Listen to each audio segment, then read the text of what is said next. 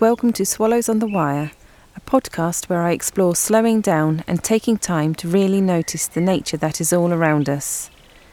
I invite you to join me as I delve into the fascinating joys of the natural world and all it gives us if we stop for a moment and pay witness to its wonders. In this episode, I take a look at the small wild in my weekly diary from the 4th to the 10th of April 2022. Monday, the 4th of April. It is cold and grey. We are enveloped in a world of light rain and hard drizzle all day. Everything is damp. The lawn squelches underfoot as I go out to fill the bird feeders. It is a day of birds appearing in twos. Two jackdaws fly together to a tall fir tree. One is our regular, with the one lazy leg that hangs as he flies. Two partridges timidly peck about the stones on the drive, hurrying off in a waddle and flustered flight as we approach. Two ducks, a male and a female, feast under the feeder. She is voracious in her feeding he seems to be wary and watching over her as she eats.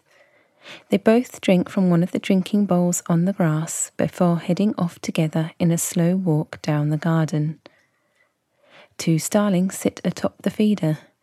They both stare in the same direction, into the distance, as if they are wary of something. Any possible danger that might have been passes, and they squabble and bicker in usual starling fashion. The wind whips and it is cold. Tall old grasses bend bleached backs in the wind. Skylarks sing somewhere out of sight in the grey. The sky moves and marches with pace all day and rolls with clouds.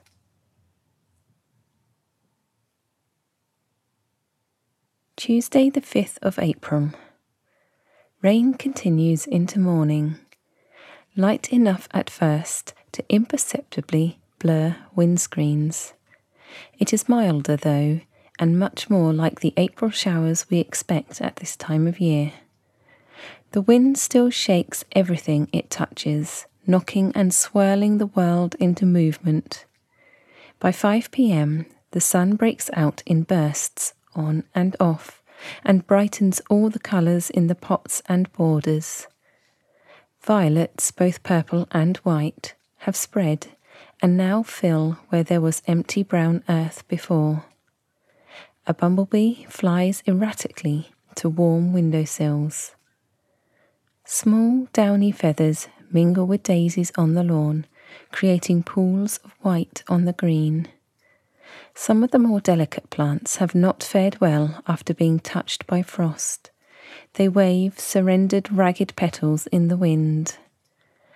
Collared doves call down the chimney, their laments echo and bounce off brick. The sky is thick with great blankets of grey and white cloud. Occasionally, the wind pulls gaps into which there is bright blue seen beyond.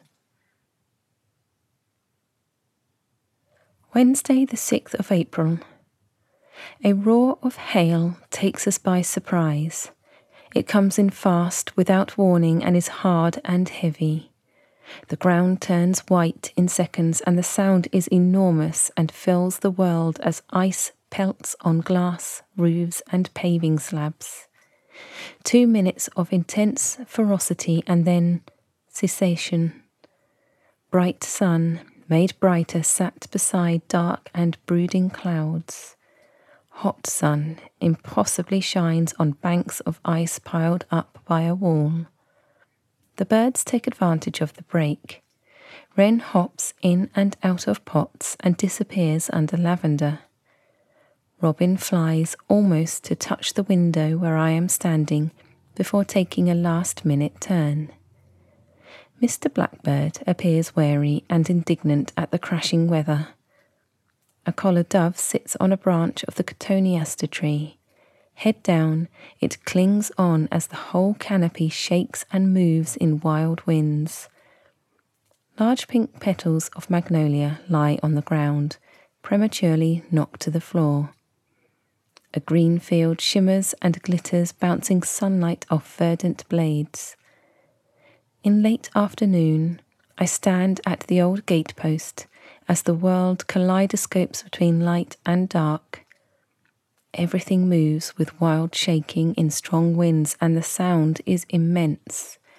With my face in the sun, my hair being whipped all around, I laugh fully into the wind. Thursday, the 7th of April. A galaxy of yellow and white is spread thickly over green. Daisies and dandelions, stars on the ground, a beautiful blanket of brightness on the grass. The sky looks thunderous with brooding dark clouds marching quickly. The wind is wild and ferocious and batters the world back and forth. Jackdaws fail to fly. They launch themselves from tall fir trees and are halted, then returned by the wind. Multitudes of fat grey wood pigeons are hulked to the ground in a field, bent and busy at the task of feeding, feeding, feeding. From afar, they look like gently moving boulders. The rain comes again by night. Friday, the 8th of April. Two large wood pigeons walk companionably side by side around the garden, waddling their great bulky bodies in an unhurried fashion. It is overcast and grey, damp and cold. A pale, weak sun sits behind a gauze of thin, all covering cloud. Its brightness is hazed and muted. Periscopes of cowslips have appeared all across the lawn and hang lanterns of spring yellow. The delicate first froths of cow parsley have opened against the deep red of photinia leaves, crimson and white. A bumblebee flies, its round body clear and stark against the washed out sky. A starling kicks a peanut from the feed tray, and it is swiftly collected from the ground by a sparrow.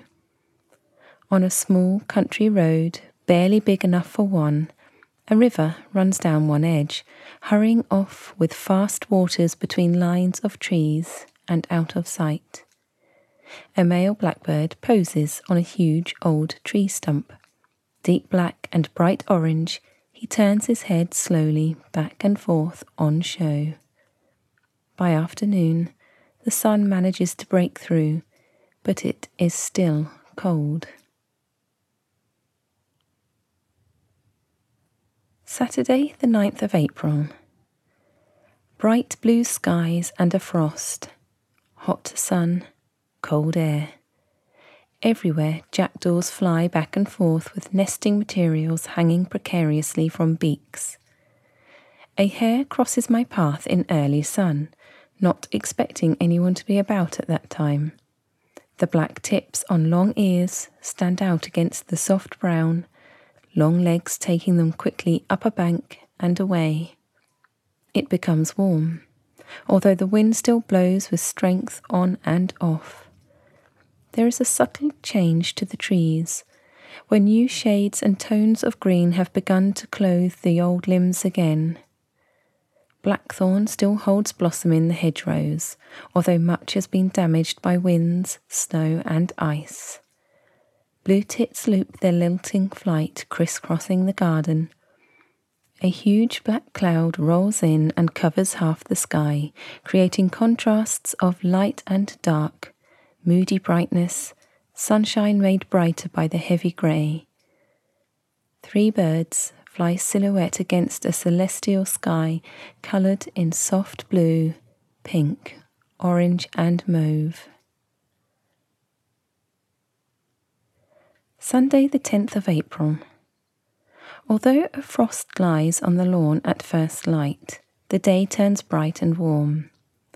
A hawthorn shield bug makes its way over the grass, sunlight glinting off its back. Insects fill the air, buzzing back and forth with busyness. The bold black bodies of corvids fly over repeatedly with sticks in beaks. A second sowing. too many things undone by frost. I dip hands into new compost and we start again with hope for new life. It is hot in the greenhouse. Bees mistakenly enter and cause quite a fuss finding their way back out again. I pick a posy of border flowers tulips, cowslips, honesty, and cow parsley, red, yellow, purple, white, and green. Bluebells hang their fairy hats of striking colour. The tiny red and orange leaves of spirea are flaming. Thank you for listening to Swallows on the Wire. You can follow Swallows on the Wire on Instagram at Swallows on the Wire, or follow more of my works by visiting my website jenny-may.com.